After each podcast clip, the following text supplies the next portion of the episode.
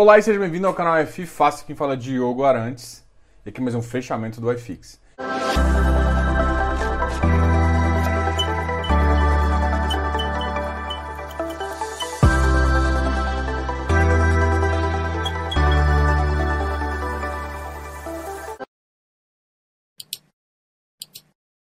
E hoje o fechamento é bem legal, a gente vai começar falando do Ibovespa e depois a gente fala dos ativos de iFix. Hoje vai ser rapidão para entregar você mais cedo. Ontem a gente ficou aqui até duas da manhã para o YouTube liberar esse vídeo para vocês. Mas beleza, a gente entregou. Pode ter certeza que todo dia a gente faz o iFix para você.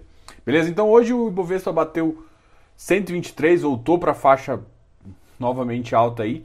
Uma alta de 0,6. o dólar bateu 3,22 de queda caindo para 5.2, 3.22, quase que você cai. Bateu 6, não, não, não, bateu 6 3.22 de queda. Não bateu 3.22, não. Ele fechou em 5.32, tá OK? Então, não se animem tanto, mas ontem tava 5.50. Melhor, melhor, melhor. Vamos aqui então falar também, é engraçado, a gente começa, eu começo a ler as notícias e eu fico pensando assim. Analistas dizem que o, as commodities estão caras, ok. E o risco político no Brasil é um problema. Tipo assim, dá vontade de perguntar, e aí, me, me conta uma novidade, meu amigo. É óbvio, a gente tem risco fiscal, político, já... Nem posso ficar falando muito disso, porque logo logo vem alguém perguntando, ah, mas qual o risco? Qual o risco de não sei o quê? Gente, a gente tem um risco político muito alto aí, e para mim é o que mais atrapalha. Hoje que foi noticiado em grande escala, assim, eu não normalmente eu não concordo muito com algumas ações do governo, mas eu quero ver onde vai dar. Eu entendo que emprego é muito importante, mas não emprego a custo de subsídio. Se você, se você é empreendedor, você sabe que você não tem subsídio. E aí você vai pegar uma Ford da vida, eu vou falar da Ford agora, e põe subsídio. Eu, assim, eu, me dói, assim. É claro que a gente sabe que vai atrapalhar milhões de família, é complicado, mas assim, a gente paga um subsídio caríssimo para essas empresas. Isso vale para todas as fábricas no Brasil, né? e incentivos de, de imposto, de redução de imposto enormes. E a gente tem um dos automóveis mais caros do mundo. Principalmente assim, ah, vamos dolarizar? Não é dolarizado, não, é comparado com o nosso, com o nosso salário mínimo. É extremamente caro perto do que do que está em outros países. Então, assim, será que se a fábrica ficar lá fora não fica mais barato? É uma boa pergunta, claro. Porque, assim, aí tem o IPI, não sei o quê, mas se a gente não tivesse algumas coisas bem interessantes, uh, talvez valeria a pena. Mas o que eu quero falar aqui não é em relação à fábrica, eu, eu sou é, simpatizante em relação a essas, essas as famílias e tudo mais, que eu sei que sofre bastante. Mas a realidade, e a realidade é muito forte, é que a gente não pode negar isso. O, o setor automobilístico no Brasil é cheio de subsídio. Então, passa por uma dificuldade, tem um subsídio aí para fazer. Então, assim, eu é, nesse ponto eu concordo um pouco. Eu sou raros os pontos, mas nesse, porto, nesse ponto eu, eu concordo com o presidente veio a público e falou que né, eles não contaram a verdade, que eles não estão fechando porque eles queriam mais subsídio e com certeza é isso, porque é um dos setores mais subsidiados. Não quero falar muito sobre isso. É, eu fico com pesar em relação ao pessoal, mas realmente do ponto de vista de empresário, assim, eu quero que seja uma carga tributária justa para todo mundo. Não adianta você ter. O jogo tem que ser legal e top para todo mundo. Não, não tem que ser bom para os amiguinhos ou para quem tem uma certa classe ou para quem é automobilístico ou para quem é imobiliário. Não, cara, vamos jogar um jogo justo para todo mundo, entendeu? Então, essa é o que eu prego aqui e tudo mais. E isso, gente, melhora o nosso mercado. Nosso, a competição do nosso mercado melhora, mais empresas vão tender a ir para a bolsa, porque se você, se você trava com essas grandes com subsídio, as pequenas como é que vão chegar lá? Como é que vai ter IPO? Então, é isso que precisa, entendeu? Então, a gente precisa fazer e, e, e, pensar justamente nessas, tá? Então, eu queria comentar um pouquinho sobre isso, foi, foi bem rápido aqui. E vamos falar agora do que mais interessa a vocês. Eu sei que vocês não querem saber de nada de economia, vocês querem saber só de fundos imobiliários. Sei que eu tô brincando, mas vamos falar então do que para vocês e do que para mim eu adoro falar. Você sabe que eu sou apaixonado por fundos imobiliários. Fundos imobiliários é o não é só eu respiro fundos imobiliários, tenho grupos de fundos imobiliários, participo, converso com vocês, converso com gestores, passo o dia em reunião com gestores para conhecer mais e para cada vez trazer a melhor informação para você. Então essa é a ideia do canal. Não, você não vai ter só a informação é, do, do relatório gerencial, não. Eu ligo para gestores, eu converso com gestores, eu faço um trabalho nesse sentido para tentar melhorar o mercado e dar um puxão de orelha. MiFi hoje batendo 116. Vou avisar pro Easy Invest que dá para comprar agora, tá? Me dá minha cota aqui. Fica muito mais na mínima do dia ele bateu 115, então na mínima do dia ele, ele bateu um valor bem baixo. Eu, hoje o valor financeiro dele foi de 1,43 milhões. E na média ele batia 60 mil. 60 mil. Aí anteontem já começou uma, leva, uma grande queda batendo 300 mil e hoje bateu 1,43 milhões. Nunca foi negociado. E assim, amanhã é que vira a brincadeira, né? Amanhã é que realmente o ativo vai para frente. RBIV 83, BBPO 113, ainda sofrendo muito com aquela questão dos, das agências. Gente, muita gente me pergunta sobre o BBPO, cara, assim, é até difícil eu tentar defender, porque um dos que eu sempre falei mal, porque eu não, não acredito no futuro das agências. Então não adianta. Diogo, as agências vão deixar de existir, eu já falo isso há 20 anos. Não acho que as agências vão deixar de existir. Mas a questão não é essa. A questão não é a agência deixar de existir. É que o setor vai ficar pouco relevante. E com a pequena relevância dele, não faz sentido ele ficar numa estrutura cara que é de fundo imobiliário.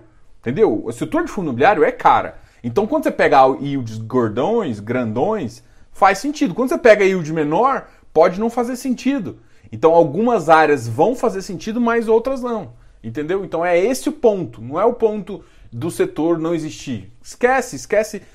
Ele pode existir muito bem no mercado, as agências não vão exatamente acabar, mas ele vai deixar de ficar atrativo a ponto de você colocar dentro do fundo imobiliário. É isso que talvez as pessoas. Não, mas as agências vão continuar existindo. Vai, gente, ninguém nunca falou isso. Mas do ponto de vista, é, é, é, é ele ficar atrativo, é yield. Se não tem atração, gente, para que entrar num ativo que que tende a diminuir, gente. Não faz sentido. Você quer ativo expansão. Aí você tem potencial de ganhar, não tem o que falar. Então fica massacrando. Gente, tem um ativo perdedor. Ah, mas eu posso melhorar. Não, não tô falando desse ativo, também não tô recomendando você vender, não. Mas tá no ativo perdedor, para de reclamar e toma uma decisão. Ou compra, ou espera.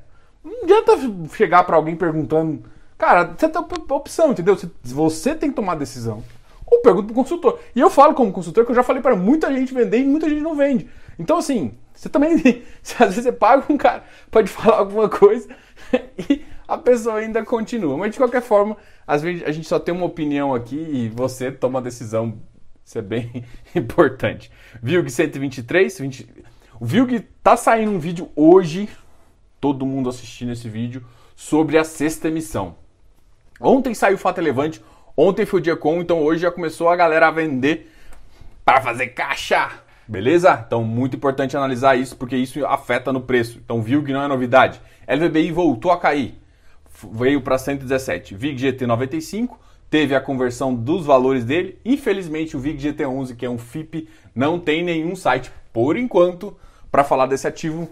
Logo, logo eu vou vir com duas análises. Uma do XPIE e outra do VIG GT também, para você entender.